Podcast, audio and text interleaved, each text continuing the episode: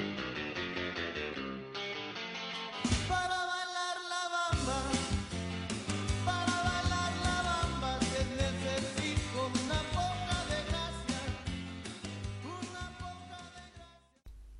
ska vara hjärtligt välkomna till säsongens andra avsnitt av La Liga-podden. I veckans avsnitt ska vi bland annat prata om Villarreals uttåg ur Champions League. Eh, vi ska även prata lite kort om det spanska landslaget som till veckan blir aktuella nu igen efter EM. Eh, vi ska också surra en hel del om silly season och en del om Sevilla. Eh, Daniel Jakobsson heter en aning hes programledare för dagen. Eh, men som tur var har vi ju två andra med oss och som vanligt har vi alltid Sam med oss också för den delen. Eh, mannen som fick hoppa in mot Hammarby med sitt gamla Uppsala i veckan. Hur känns det att ha den meriten Sam, att spela mot Bayern? Ja, det är nästan lika stort som La Liga kände jag när jag väl var där på plats. Ja, det var häftigt. Jag var på bänken i och för sig. Ja, du sa det. Jag hoppade in. Och, nej, men jag var proffs för en dag och det tar jag med mig. Ja, in, i, in i podden. Ja, in i podden och kanske ja. in till graven också, vem vet. Precis. Eh, och med oss den här veckan har vi även Jens Kaster som faktiskt håller på Bayern. Det är en helt annan grej. Det ska vi inte diskutera nu, men eh, eh du gör det i alla fall, Jens. och du är även vår första gäst den här säsongen och eh, det var ju faktiskt ett tag sedan du var med nu, Jens. Eh, har du hittat poddformen så här dags? Ja, vi får se hur, ehm, hur det här kommer utveckla sig. Men eh, nu när du ändå nämner det så måste jag ändå säga att det var skönt att höra att när du säger att det är storstjärna eftersom de spelar mot Hammarby och så, eftersom alla ofta vet att jag hejar på Hammarby och det är kul att veta att det är ett stort lag, så det är bra. Ja, precis. Det, det är ju lite relativt sett såklart. Måste man ju säga. Eh, men eh, skitsamma, det kan vi säkert ta i någon annan podd. Då är inte jag med och förmodligen inte Sam med heller, men 08 Stockholm kanske funkar för dig där, Jens. Nej, vi ska inte prata om det nu. Nej, härligt. Eh, jag tänkte att vi ska gå in på första programpunkten här nu som är då veckans fråga. Eh, vi fick ju några frågor till oss faktiskt, både på vår Facebook-sida och eh, i chatten till vår Facebook-sida och även på mejladressen som vanligt.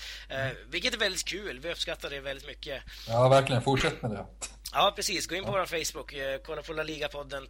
Ja, laligapodden är det bara. Det är bara det. Eh, och den kommer länkas här i artikeln också för den delen. Eh, men veckans fråga är inskickad av Jocke Karenus till laligapodden.gmail.com och hans fråga lyder då Eh, eller det, är ingen fråga mer, det är mer ett ämne han vill att vi ska ta upp här. Eh, han vill att vi ska fördjupa oss en aning i Kevin Prince Boatengs situation. Eh, lite grann hur karriären är, eh, hur den står just nu, hur den har varit, eh, om Las Palmas är rätt klubbval och ja, lite sådär lite kort om Kevin Prince Boateng. Vad har du på Boateng, Sam? På Boateng? Ja, eh, väldigt mycket personligt i och för sig, men det är väl allt jag säger egentligen.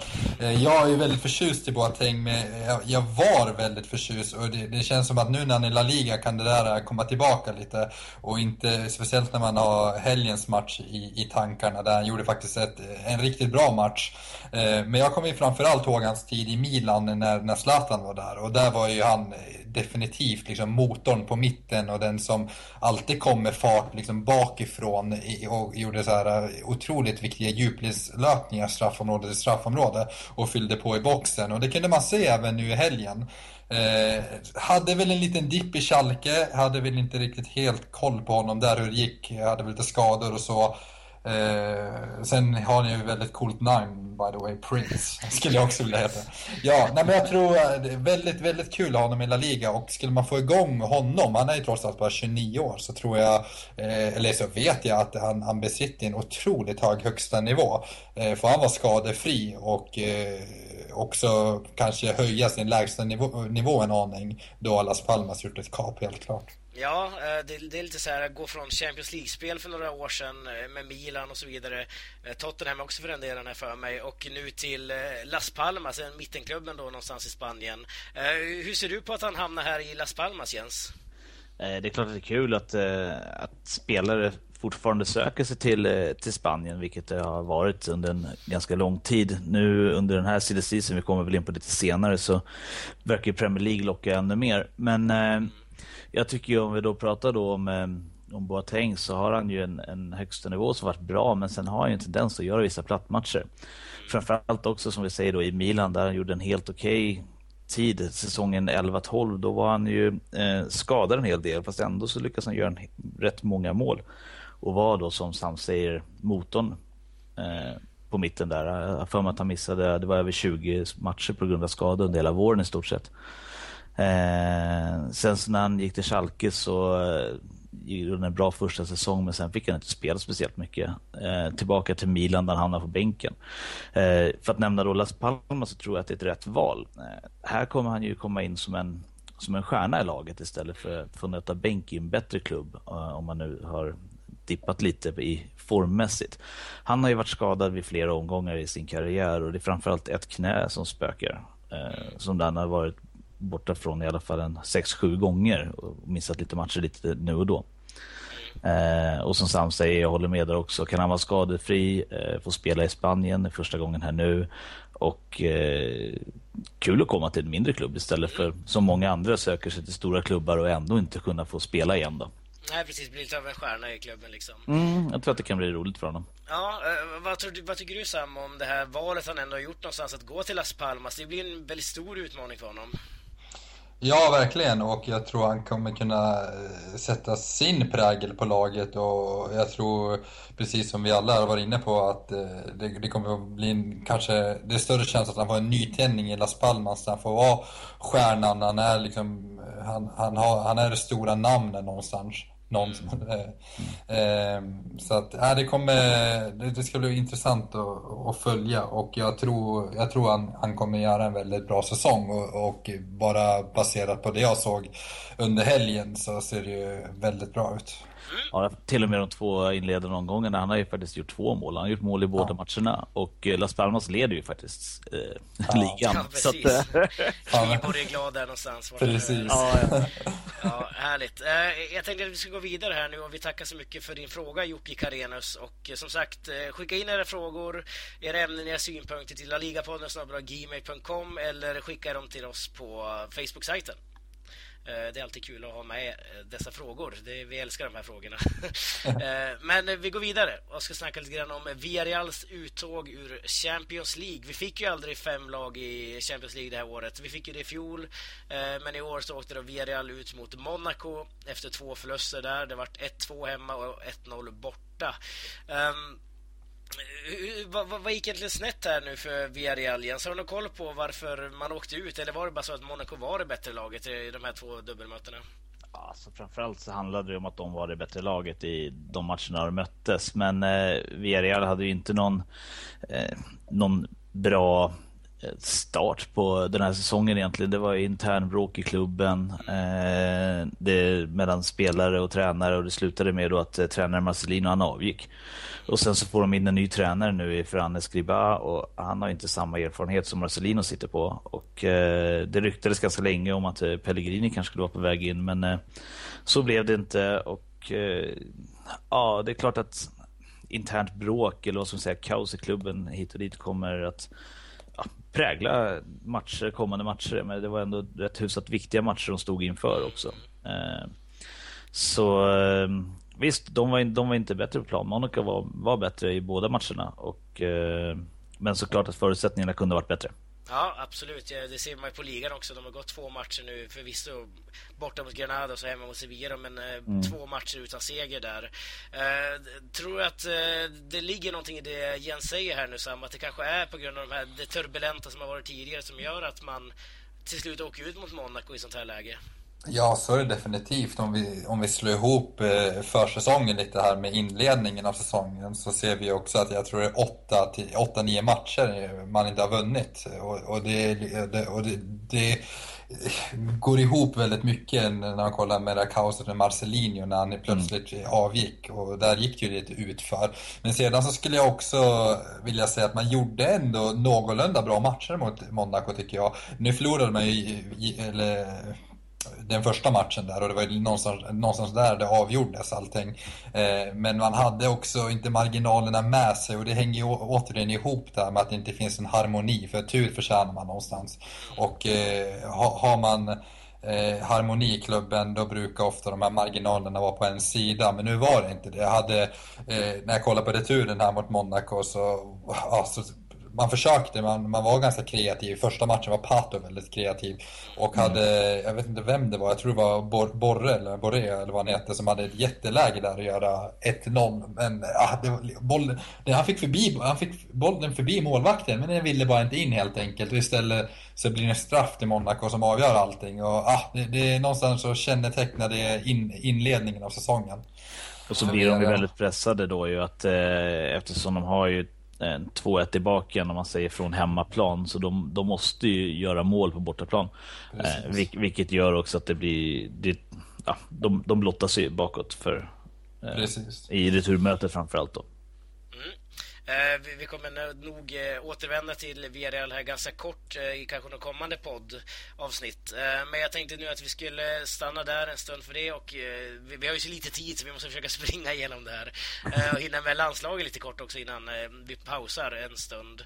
Och vi har alltså landslagsuppehåll nu som kommer och eh, vi tänkte jag säga Spanien möter Belgien i en vänskapsmatch och Liechtenstein i VM-kvalet då. Eh, om, om, vi kollar på mm, v, eller i VM-truppen, den här truppen han nu har tagit ut här. Eh, vad, vad, tycker du om den Jens? Eh, känns som att det är någon du saknar eller någon som blir lite chockad nästan över att se denna trupp? Ja, jag tittade lite på den inför här nu och vi kan konstatera då att, eh, att Costa är tillbaka. Eh, som egentligen blev ja, helt åsidosatt där i slutet på Del Bosques tid. Han eh, testade ju honom ett par eh, ganska många matcher där och kom inte riktigt rätt in i spelet. Framförallt så handlade det ju om att, att Spanien inte riktigt var redo på spelet sånt eh, rakare spel som, som behövdes med, med en Costa på topp. Eh, så jag vet inte om, om det är en ny spelidé nu som eh, Lopetegui, som, som han heter va? Ja, eh, har eh, dragit in här nu och att de eh, kommer att satsa lite mer på, eh, på yngre spelare. Jag tänkte jag kommer in, jag ska släppa in Samba snart, men jag kommer in på det snart. Men eh, saknar och saknar, det, det är väl alltid fram och tillbaka med det där. Jag tycker att det jag tycker det är kul när man satsar på, på yngre spelare, men såklart att eh, de här eh, stabila spelarna måste finnas med på något sätt. Ja, precis. Eh, det är bra att du nämner det också. Iniesta är inte uttagen. Eh, han hade ju problem med knät. Jag tänkte att det kanske skulle vara klart, men eller ja. skadade sig då mot eh, mot Sevilla var det va? Mm, kan, ja, precis. Eh, han byttes väl ut där va? Mm. Uh, ja, men precis. Och sen så, du nämnde här att Diego Costa är tillbaka i truppen, men vi har ingen Adoris. Uh, kan, kan, det vara ett tecken här Sam, tror du, på att det är någon slags generationsskifte på gång? Uh, inte för att Diego Costa är purung, men ja, du förstår vad jag menar. Eh, ja, både och. Alltså, tittar man på truppen så är det inte så här jättemånga nya namn. Men eh, jag, jag, tycker det mest intressanta med, med det nya Spanien, om man får kalla det, inför eh, VM i, i Ryssland eh, är ju Slopetegui. Att vi har fått in, eller vi, eh, Spanien har fått in en, en ny tränare med lite nya idéer. Och det känns väldigt fräscht. Eh, någon som kanske sticker ut lite är väl, eller sticker ut som förtjänar sin plats är väl Sergio Roberto som har haft en helt eh, magnifik och eh, fantastisk utveckling i Barcelona. Eh, så det är kul att han får chansen och jag tror ju också att Costa eh, i form är ändå Spaniens nummer ett. Han borde vara det, eh, även om Morata ligger Men sen att Nolito kanske får lite mer eh, liksom förtroende, det hoppas jag också. En fantastisk start i City. Kul att Reina är tillbaka. Ja, precis. ja, det kan vara bra för lagharmonin om inte annat. Där har man tänkt till. Men eh, eh jag, jag trodde Laporte var med. Jag vet inte om jag misstog mig där. Eh, för han har ju valt Spanien nu, läste jag i mm. dagarna. Så att eh, Laporte skulle jag vilja få in. Ja, jag ser inte honom heller i den truppen som är uttagen så det, det verkar inte vara så. Jag skulle nog vilja se Nolito på topp eh, istället för Diego Costa då eller Morata. Jag tycker också efter hans vår, vår här så eh, är han given. Eh, och att han, det han också gjorde under VM och fick starta matcherna där i kanon liksom, tillsammans med Kocke där nere på mittfältet. Och, eh, sen lite extra kul med Vitolo från eh, Sevilla då.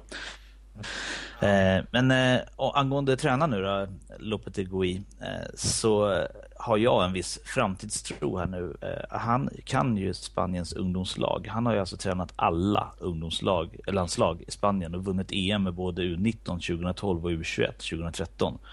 Eh, så han har ju koll på de spelarna som kommer underifrån. Så att eh, om det här är ett långsiktigt tänk så så kan vi absolut få in ännu mer av de här yngre spelarna som har varit talangfulla. Eh, Del Bosque fick ju ganska mycket kritik under sin tid att han inte vågade prova nya spelare och sånt där också. Nu kommer ni se att han visst testade många unga spelare, jag vet. Men eh, i, i slutgiltiga trupperna så var det ändå de, eh, eh, de rutinerade herrarna som tog platserna till slut och det var mest det sista mästerskapet här, eller sista under våren under landslags eh, matcherna som de yngre faktiskt fick mera speltid. Och då kommer väl det ganska lägligt nu då eh, med Lopetegui som, som ny tränare. Eh, generationsskiftet har ju ändå hållit på nu i flera, flera år. Jag tycker det borde gått fortare och det är fortfarande inte riktigt satt sig. Nej. Men eh, vi får se hur det går här nu helt enkelt. Jag tänkte att vi nästa vecka, i och med att det faktiskt är landslag, då, att vi kommer snacka lite mer om Lopetegui och se vad det är för karaktär. Eh, kanske analysera honom lite mer. Men eh, vi måste faktiskt sätta stopp här nu för del 1 och eh, när vi är tillbaka så blir det fokus på Jens Sevilla.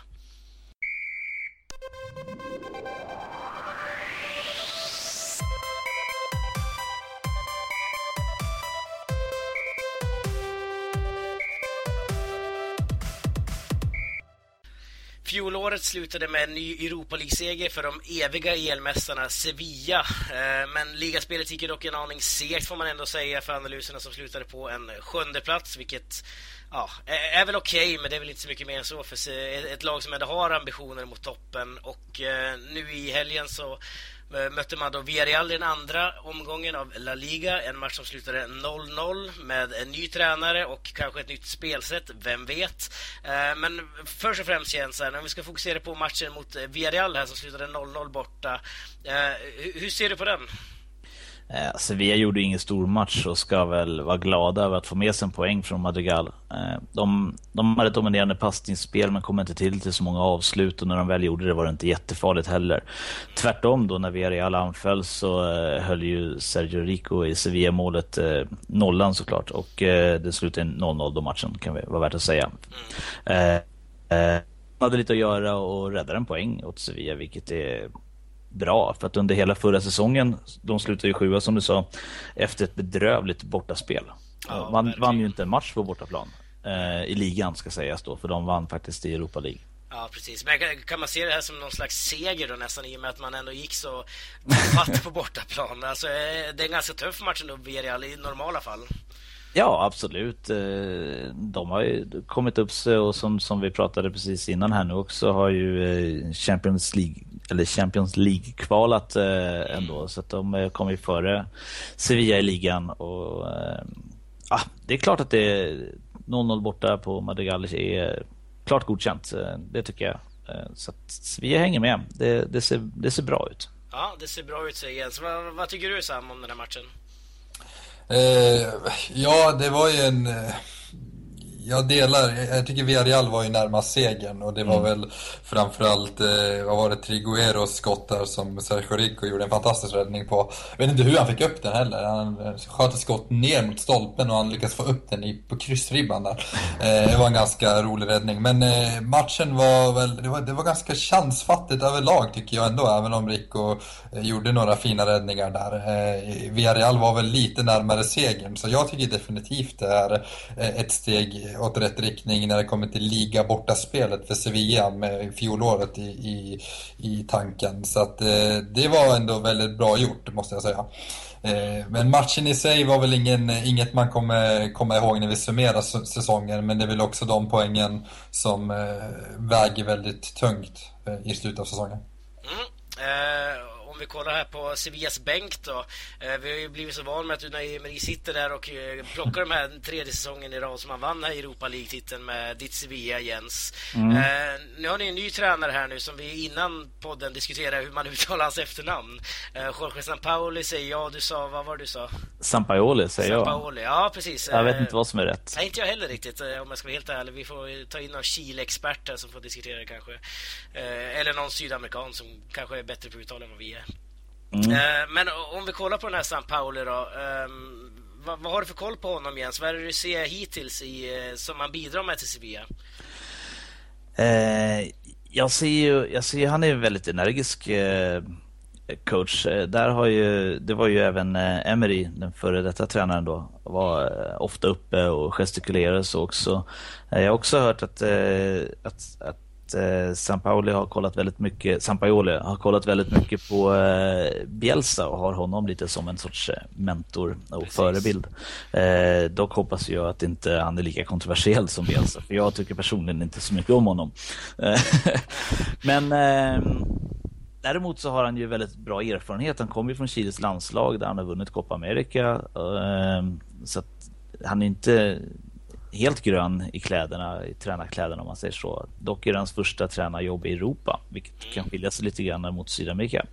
Precis. Och även då klubblag eh, kontra eh, landslag här nu som han har haft eh, det senaste tiden då. Ja, vi, ja, vi får hoppas att han inte är en Bielsa som kastar skor och grejer på vaktmästaren. Exakt. Eller uh, han var ju väldigt hetlevande när han var i Athletic Bilbao där. Och uh, för er som undrar så, ja, jag vet att han är argentinare, men jag ville bara säga Chile förut ändå. Uh, för att vi var inne på landslaget.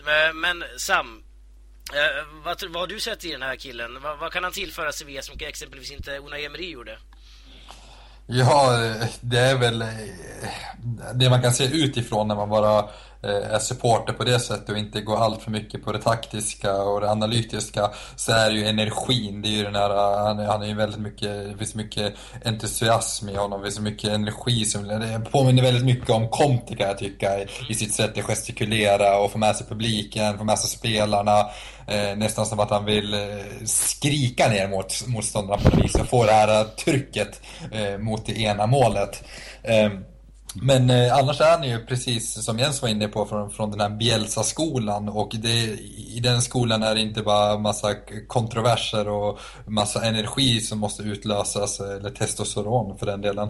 Eh, det, det är också en, en djup taktisk skolning och det har, eh, det har San, pa San Pauli, som jag också säger.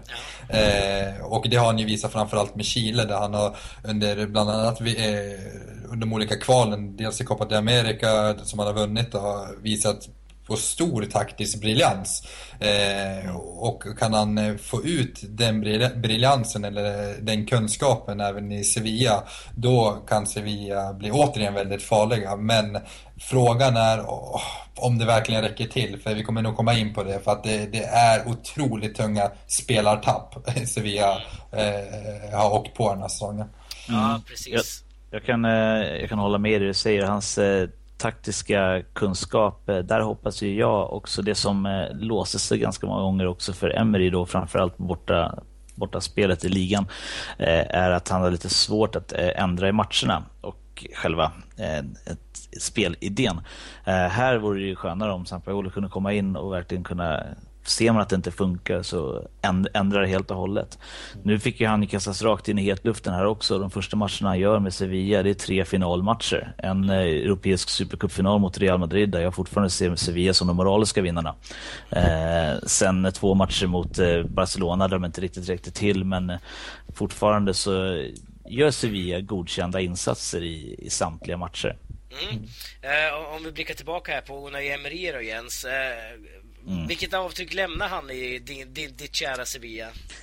Alltså ja, han eh, lämnar ju ett stort avtryck och han kommer att vara saknad. Eh, hela hans eh, karisma och aura runt omkring honom eh, i, ja, så både på, på träningar under matcherna och så framförallt som, som man på det sättet han ledde laget till alla Europa League-segrarna här så att det, det kommer att vara tomt hål. Eh, det är det också som Sam var inne på, är många spelare som har lämnat. Mm. Eh, bland annat några namn som sticker ut är såklart Ever Banega, Conny Plianka tror jag är klar nu för Schalke dessutom. Mm, var klart idag tror jag. Ja, Gamiro, Krychowiak och så vidare. Sen, sen har man hämtat in en hel del spelare också. Hur ser du på transferfönstret ditt Sevilla har gjort här? Ja, som, nästan som vanligt kan man väl börja säga, fast i år som vanligt skulle jag börja med att säga att de tappar många av stjärnspelarna. Sevilla är ju väldigt kända för att ta in för eh, det icke-tränade ögat lite okända spelare som de tränas upp och blir eh, alltså klassspelare. Eh, här har de ju också gjort eh, många bra värvningar. Framförallt så tjänar de ju mycket pengar på det också. Men de som, som sticker ut i år som lämnar här, som du säger, det är Banega, det är Reyes, Krychowiak, en av mina personliga favoriter i laget nu eh, ett par säsonger tillbaka. Gamero, Kocke och så Llorente och Konolpianka från idag då. Eh, det är inga dussinspelare direkt. Och eh, de som de tar in istället då, några som sticker ut där jag kan tycka det är, Jag hoppas ju väldigt mycket på Franco Vasquez som kommer bli jätteintressant att följa. Eh, idag, just nu, så är det Sam, Samir Nasri eh, i Sevilla och ska eh, skriva på ett lån, tror jag, från eh, Manchester City. Då. Eh, sen så har vi ju ja, Kranevitter, Korea, Ben Yedder och eh, framförallt då Luciano Vieto. Just så, även Sergio läste jag nu, målvakten från Paris, är klar för eh, Sevilla dessutom, vilket är lite intressant med tanke på att man har Sergio Rico där. Mm. Eh, men eh, vad, vad, tycker du Sam om transferfönstret som Sevilla varit med om? Det har ju ändå hänt en hel del. Det är en ny tränare, det är nästan en ny spelartrupp här man har. Va, vad tycker du om sommaren för dem? Eh, ja, men det är en klassisk Svea-sommar eh, på något sätt, precis som Jens var inne på. Man säljer av stjärnorna och sen tar man in för det lite oträ eller otränade ögat relativt okända spelare. En spelare vi dock glömde nämna nu var väl Ganso som jag... Eh, mm. Alltså får man igång Ganso, visst. Han skulle kanske tagit steget till Europa för länge sedan. Man trodde att han skulle bli den här brasilianska stjärnan som kommer ta Europa med storm mycket tidigare. Och han kommer nu liksom. Och det känns också lite typiskt Sevilla. Att det skulle inte förvåna mig alls om Ganso helt plötsligt blommar ut och blir en ganska liksom en, en, en klassspelare eh, i Sevilla och gör en, en storslagen europeisk debut. För där är Sevilla den perfekta klubben att starta för, eller starta i. Eh, men eh, annars, ah, det, det, man är den här Monchi-auran kring klubben den verkar ju aldrig sluta. Inför varje säsong så tänker man ah, att nu har de ju tappat alldeles för bra spelare. Men ärligt talat, nu har man tappat väldigt, väldigt många. Nu pratar vi liksom Gamero, Koke, Banega, alltså Krychowiak, det är inga dussinspelare. Det kommer bli väldigt tufft, men ja, vi får se i maj om jag får äta upp orden. Men eh, nej, det, det ska ändå, det ska nästan lite San, San Pauli, San, nej, vad heter han nu? San, San, Pauli? San Pauli magi och taktisk briljans från hans sida och, och ja, ja, vi får se. Det ska bli kul att se. Det är alltid kul att följa Sevilla. Ja, äh, känns det igen som att du har, äh, du, att Sevilla har truppen att äh, ta en Champions League-plats här? Eh, en Champions League-plats eh, vet jag inte. Jag brukar oftast eh, tänka att man siktar in sig på Europa League och allt över det är, eh, är såklart bonus. Och nu har det blivit så att de har fått, två, eh, fått spela Champions League nu två år i rad i och med att de har vunnit då Europa League. Vilket eh, blev nytt från förra säsongen då. Så att nu kvalar de ju in istället till Champions League och hoppas inte de åker ut därifrån och ja, får fortsätta. Men till nästa säsong det är klart det kommer bli tufft för att de lagen som jag trodde skulle komma före Sevilla har ju gjort en sämre eh, silly season så det, det räcker nog fan. Ja, det tror jag. Ja, vi får se. Eh, fick men... en bra Champions League-grupp också, det ska vi notera, jämfört med förra säsongen. Ja, jag tänkte att vi skulle gå in på den lite kortare också. Ja. Eh, Dynamo Zagreb, Juventus och Lyon, det är inga dussinlag ja. det heller såklart. Ja. Eh, om man jämför, jämför med förra årets eh, grupp såklart, det är svårt att slå ja. den. Eh, men om vi ska gå in på den då Sam, vad, vad tycker du om Sevillas Champions League-grupp? Eh, jag tycker att den är jättebra eh, och det är kanske lite orättvist att säga jättebra. Det är för att jag jämför lite med förra säsongen som var dödens grupp. Eh, men eh, någonstans så tror jag att det, det, står ju mellan Sevilla och Lyon som ska knipa den där andra platsen och där tror jag Sevilla, eh, om man gör... Alltså, där tror jag att man, man måste först och främst ta sex poäng mot Zagreb. Lyckas man göra det, då, då ser det väldigt bra ut. För då tror jag att man över två matcher mot Lyon kan, kan slut dem eh, med, med liksom en rätt eh, taktisk analys eh, inför de matcherna. Så att det, det är lite där det kommer avgöras. Och, ja, jag, jag, tror, jag tror faktiskt att Sevilla, om de spelar sina kort rätt då, givetvis, har stora chanser, större chanser än förra säsongen att, att gå vidare helt klart. Ja, man brukar ju behöva ungefär mellan 9 till 11 poäng för att vara helt mm. säker på att ta sig vidare i en sån här Champions League-grupp. Eh, tror du man gör det Jens? Ja, det tror jag. Eh, jag skrev om det tidigare också efter lottningen här också. Jag tror att Juventus kommer ta hem gruppen såklart. Men eh, sen är det Sevilla som tar andra platsen i år och eh, går vidare före då Lyon. Eh, och då, precis som Sam säger, det, då är det viktigt att man gör sitt jobb mot Zagreb. Ja, det, det, är alltså dags för dem att ta steget menar du? Ja, det tycker jag. Sen så absolut, de är kanske inte riktigt där och konkurrerar och kommer nå någon semifinalsplats eh, som många av de andra storlagen gör. Men, men gå vidare från gruppen ska man kunna göra. Det tycker jag. Det, det känns så. Mm, härligt, får se hur det går där i första matchen mot Juventus borta då, så man, mm. man, får, man får det tuffaste direkt. möjliga. Ja. Men det är bra, det är avverkat sen. Ja, precis. Eh, härligt. Eh, vi ska faktiskt sätta stopp för Sevilla-snacket här nu och eh, när vi är tillbaka ska vi avsluta med lite silly season.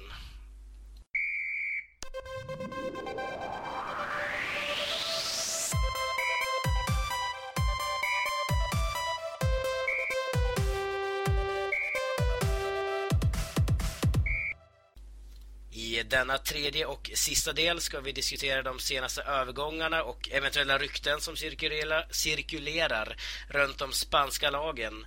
Eh, vi har ju nu transferfönstret som stänger nu natten mot torsdag och eh, många klubbar börjar nu göra sina sista ryck för att värva de här eh, extra fina lilla spelarna som de vill ha för att eh, stärka truppen inför säsongen. Och eh, jag tänkte här att vi skulle diskutera några sådana övergångar som har nu blivit officiella. Och eh, jag tänkte då att vi börjar någonstans i Barcelona där Paco Alcacer nu är klar för eh, katalanerna eh, samtidigt som Monir går till Valencia. Hur ser du på dessa två övergångar Sam? Hur känns det att du, får, du eller att Barcelona får Paco Alcacer och att Monir hamnar i Valencia? Eh, ja, det är ju pricken över i för ett helt fantastiskt transferfönster som Barcelona faktiskt har stått för. Och eh, det är Robert Fernandes, Barcelonas nya sportchef, har gjort ett otroligt jobb. Att jag, jag tror, eh, sen den jag ska säga början av 00-talet när man seriöst börjar följa den spanska ligan eh, lite regelbundet och, och, i synnerhet Barcelona då, så tror jag att eh, det här är nog den bästa truppen i sin helhet. Alltså den här bredden har aldrig funnits riktigt i Barcelona. För den är helt outstanding just nu och Paco Alcacer kommer inte ens gå in i den här startelvan. Det säger ganska mycket vilket bra fönster man har gjort. Och det är dels en, en, en eh, spelare man kommer kunna använda den, här säsongen, kommer vara väldigt nyttig i rotationssystemet, men också ett framtidsnamn. Det är ändå Spaniens framtida anfallsstjärna någonstans. Man, man, man, man spår han en otrolig fram, framtid och eh, äh, det, jag är väldigt nöjd. Eh, sedan så hade jag ju stora förväntningar på Munir som har, har gjort en jättebra försäsong. Men jag tror att eh, eh, en utlåning är perfekt för honom. Eh, frågan är om Valencia som inte har inlett så bra kanske inte är det bästa alternativet just nu. Men eh, det ska bli kul att ändå se vad Munir kan utvecklas till nu när han förhoppningsvis får lite kontinuerlig speltid. Ja, Alcacer som du säger, han är ändå en framtidsman någonstans i Spanien. Eh, betyder det Jens att han slänger bort sin karriär nu när han får stå till skuggan av sådana som Neymar, Suarez och Messi? Alltså jag säger ju det. Och eh, jag tycker ju det är ett jäkla nedköp från Alcacer att gå till Barcelona. Inte för att eh, liksom, det är klart att det är en dröm kanske för honom att spela i Barcelona som jättestor klubb. Men att från att vara given i startelvan i Valencia och, eh, och, och, ändå fortfarande ha samma fot in i landslaget och, och, kunna få speltid så måste väl det betyda mycket, mycket mer än att sitta som nummer fyra på bänken eh, på hans position. Jag tycker det är jättemärkligt. Och eh, ja, jag är rent av förbannad. Ja, jag förstår det. Jag reagerade lite grann också när det här blev klart. Uh, hur ser du på det Sam? Ser du att han blir den eviga fyran eller kommer man kunna rotera där uppe tror du? Eh, om jag går in i min roll som lite så här, eh, försöka vara lite objektiv och se det mer med, med så här eh, Spanien-ögon i, i sin helhet, för ligan i sin helhet, så är jag också riktigt förbannad över den här övergången. Jag tycker att för ligan är det helt värdelös. Kanske också för Paco Alcacer, för jag tycker att eh, han gör bort sig lite, att han kommer vara given och kunna vara kanske stjärnan till och med, han är stjärnan i Valencia, och spela regelbundet och kanske lyfta klubben i sitt hjärta till nya höjder, för att de ekonomiska förutsättningarna finns där verkligen. Eh, nu gäller det bara andra pusselbitar som måste falla på plats. Eh, nu väljer han ändå att gå till ett lag som många spelare drömmer om att spela för. Men eh, frågan är om han, han är beredd och att, att, att konkurrera. För någonstans kommer han inte kunna konkurrera ut Suarez när alla är i form. Eh, nu hoppas jag inte Alcacer blir nöjd här utan han måste ju gå dit för att på riktigt få så mycket speltid som möjligt och spela Luis Enrique sina kort rätt här eller liksom visa prov på bra tränaregenskaper, då kommer han få rull på, den här, på det här rotationssystemet. Eh, och får han till en hälsos, ett hälsosamt rotationssystem där Alcacer faktiskt får, låt säga, över 25 matcher den här säsongen, eller 20, säsong, eller 20 matcher den här säsongen, då är det ändå okej. Okay. Eh, men då gäller det också för Alcacer att leverera. Men ja, jag, jag är ju lite kluven. Den ena sidan av mig, Barcelona-sidan, låt säga djävulen, eh, är ju väldigt nöjd där. Och sen, och sen eh, har vi den här Spanien-sidan som är riktigt förbannad. Mm. Härligt. Då är vi på samma sida. ja, eh, jag tänkte att vi går vidare till eh, en annan övergång som nu har skett. Det är alltså Giuseppe Rossi som är klar för Celta Vigo apropå att göra svenskar förbannade med tanke på John Guidetti som sitter där. Eh, Rossi gjorde det ändå ganska bra i Levante ehm, och var utlånad där och är nu tillbaka i Spanien igen då för Celta Vigo. Och ehm, vad, vad tror du Jens? Är han redo för Celta? Är han redo att slåss för de här Europa League-platserna och vara the startman eller kommer han stå bakom Aspas och eventuellt Guidetti? Eh, jag tror ju på en bra, intressant trio liksom på det sättet. Eh, jag tycker ju Rossi som jag har sett honom, han är en bra spelare. Han eh, har alltid haft lite talang. Han har också haft väldigt bra toppar. Dessvärre så har han blandat lite grann. Eh, fick dras med någon skada och lite sånt också. För två år sedan i Fiorentina gjorde han ändå vad var det, 16 mål på 19 matcher, vilket är jättebra. Eh, när han var i Levante blev det bara 6 mål på lika många matcher. Eh, det är klart att det är sämre, men där har du också skillnaden i att spela ett bra lag i Levante som då kanske inte kan klassas som ett så bra lag då som Fiorentina. Som åkte ut eh, Ja, precis. Får ju, varje match är ju eh, svåra matcher för Levante eh, jämfört kanske mot Fiorentina som ändå har lite lättare matcher där då en, en spelare som Rossi kan komma in och göra de här enkla målen. Levante fick inga enkla mål med sig i, något, i någon match. Så det är mycket svårare. I Celta Vigo kommer det bli skillnad. Eh, här har vi ett lag som är uppe och krigar. De spelar också i tre turneringar. Så att eh, jag tänkte svara på två frågor på en smäll här. Jag tror att eh, de ska behålla allihopa och Gudetti ska stanna och ta en plats. Eh, Rossi kommer få spela, Gudetti kommer få spela. De ska alltså spela Europa League, de ska spela ligan, de ska spela kuppen. Det finns även plats här för lite rotation i laget och, eh, och får man igång alla tre så kommer det bli väldigt bra. Och för Gudettis del så tror jag att mycket kommer hända runt omkring honom just nu. Eh, med Jan Andersson i svenska landslaget så tror jag nu, när Zlatan inte heller spelar, så kommer Gudetti kunna ha en startplats plats eh, i landslaget på sikt, på, inom kort sikt. Och då, då får han ju regelbunden speltid i landslaget och det kommer också kunna ta med sig in i Celta Vigo där han egentligen redan är, han är inte stjärna men han är väldigt, väldigt omtyckt där. Så att gå därifrån nu skulle vara miss. Ja, det ryktas ju en hel del nu om Malaga, läste senast bara för någon timme sedan. Mm. Eh, att han eventuellt skulle lämna Celta Vigo för Malaga då. Och eh, vad tror du Sam, nu när Rossi kommer till klubben? Visar Berizzo någonstans att han inte är nöjd med Guidetti eller är det som eh, Jens kanske är inne på, ett mer komplement där uppe? Eh, jag tror, jag är mer inne på den analysen att eh, det här kommer bara komplettera eh, ja, Jago Aspas och, och eh, Guidetti. Att Rossi är ju, när han är i form, en helt fantastisk spelare. Och jag tror också att det ena behöver inte utesluta det andra, utan man kan eh, spela egentligen alla tre på samma gång. Eh, man kan spela i alla fall två av tre och det finns, som, mm. precis som Jens är inne på, eh, flera områden att spela på. man har Europa League, man har cupen, man har ligan, det kommer komma skador, det är klart det kommer finnas speltid. Så för, jag tror det är en nödvändig värvning för, för att Celta Vigo överhuvudtaget ska kunna orka med att konkurrera på tre fronter. Eh, så får man till, återigen, en hälsosam rotation, hålla spelarna nöjda eh, och, och, samtidigt få ut så mycket det bara går av dem och, och faktiskt hitta den här eh, performing eh, cykeln där man eh, liksom är uppe och nuddar vid högsta nivån eh, över en längre period på samtliga spelare. Då kommer ju Celta Vigo bli otroligt slagkraftiga över en längre period.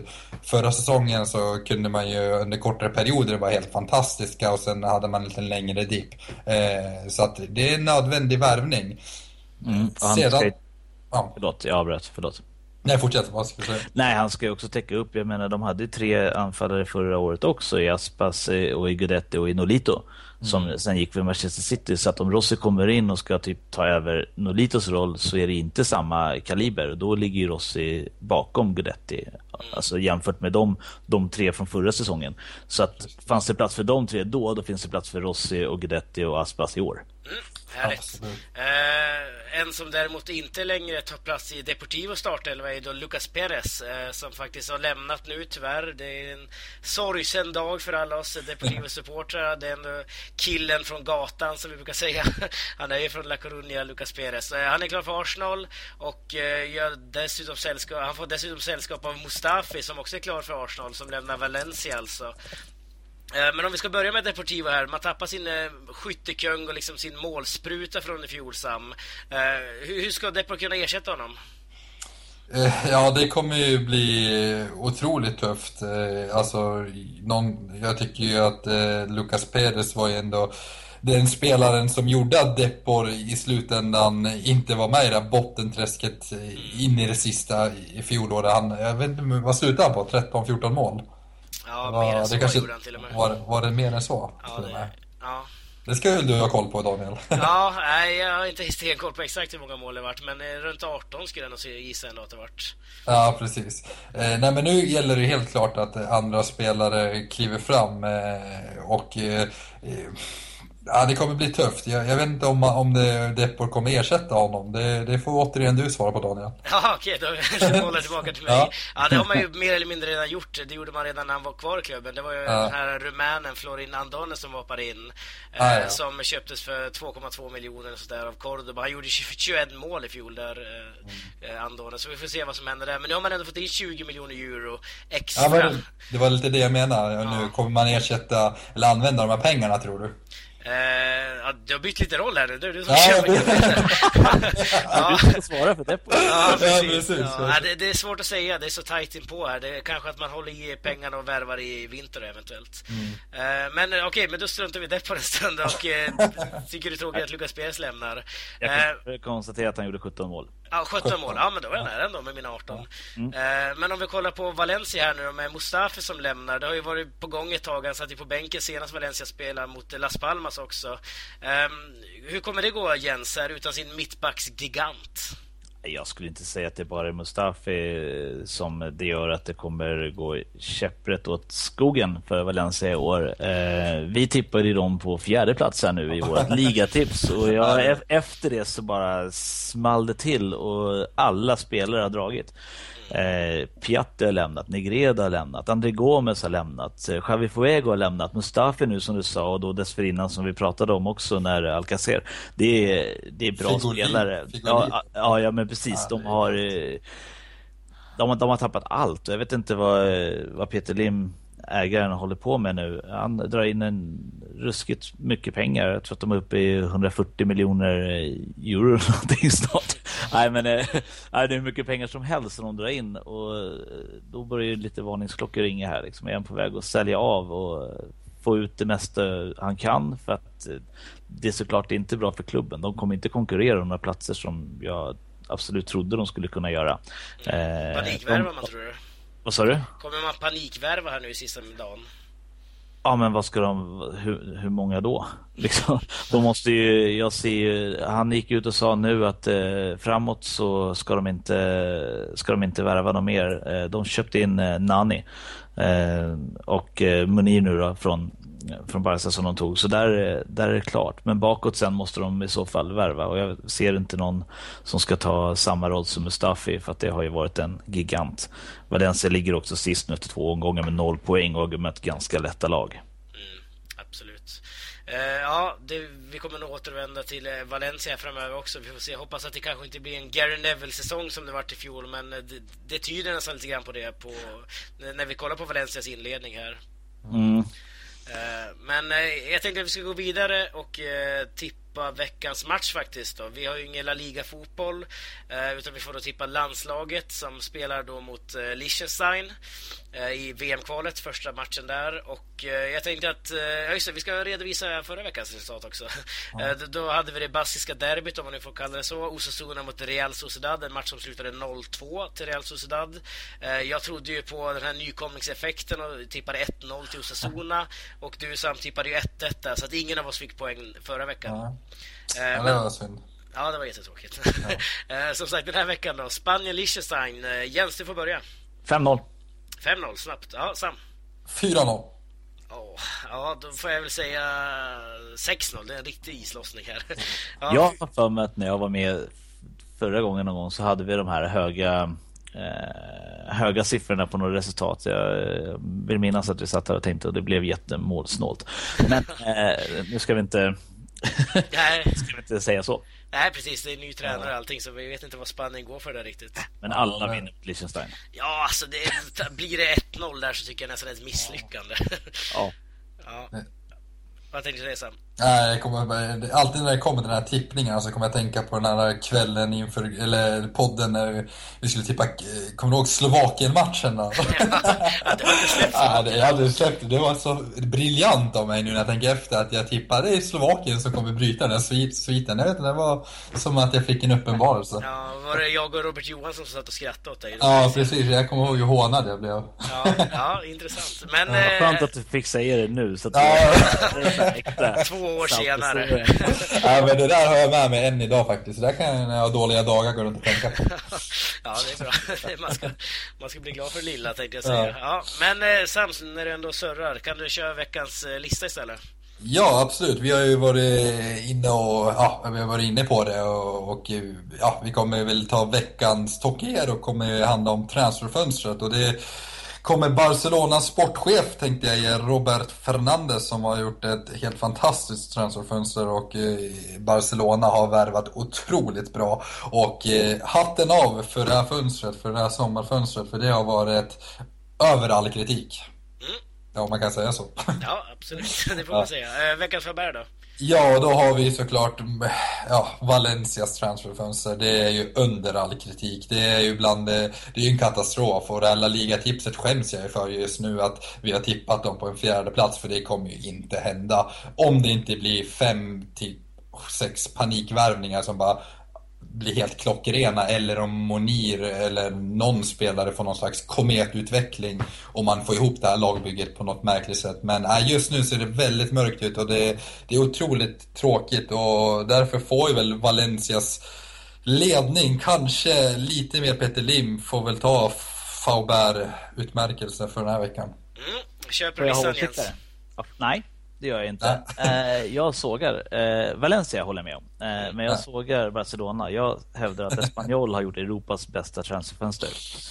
Eh, de har fått in en ny tränare, Kike Sanchez Flores. De har också värvat Reyes, Leo Baptistao, Martin Demicheles, David Lopez, målvakten Roberto, mm. Jurado, Pablo Piatti och Javi Fuego. Mm. Den du. Ja, ja den, den, jag, jag köper den kritiken. Helt klart faktiskt. Jag, det, det, det, tog emot lite att ge lillebror den utmärkelsen. Bli kunskapsdagen. Ja, precis. Fönsterfråga i alla fall. Ja, jag för... liga, inte ligaplacering ja. i slutändan. Jag har för mig att jag sa exakt det Jens sa förra veckan också här. När jag sa att Espanol hade gjort det bästa i Europa, eller inte Europa, men spanska fönstret i alla fall. Du höll ju med mig där också Sam. Ja, jag gjorde men jag tror Paco Alcacer blev ändå någonstans att Barcelona gick om. Ja, de inte kommer få spela. Ja, det får vi se. Vi, vi återkommer till det. Ja, han kommer kanske för framtiden. ja, nu är det bikar till höger och vänster. Ja. ja, nej, men vi, vi ska avsluta här nu. Eh, tack så jättemycket för att du var med den här veckan, Jens. Tack själva. Hoppas vi hör din röst här framöver igen. Det lär vi göra. Eh, och eh, som sagt, har ni några frågor, ämnen och synpunkter så eh, skicka dem till oss på laligapodden.gmail.com eller vår hemsida är ju nedlagd så att ni får ju skicka det till vår Facebook-sida istället, LaLigaPodden som vi länkar här i artikeln. Ja men tack för dig också Sam och tack för oss. Vi hörs nästa vecka. Hej då! Hej då. Hej.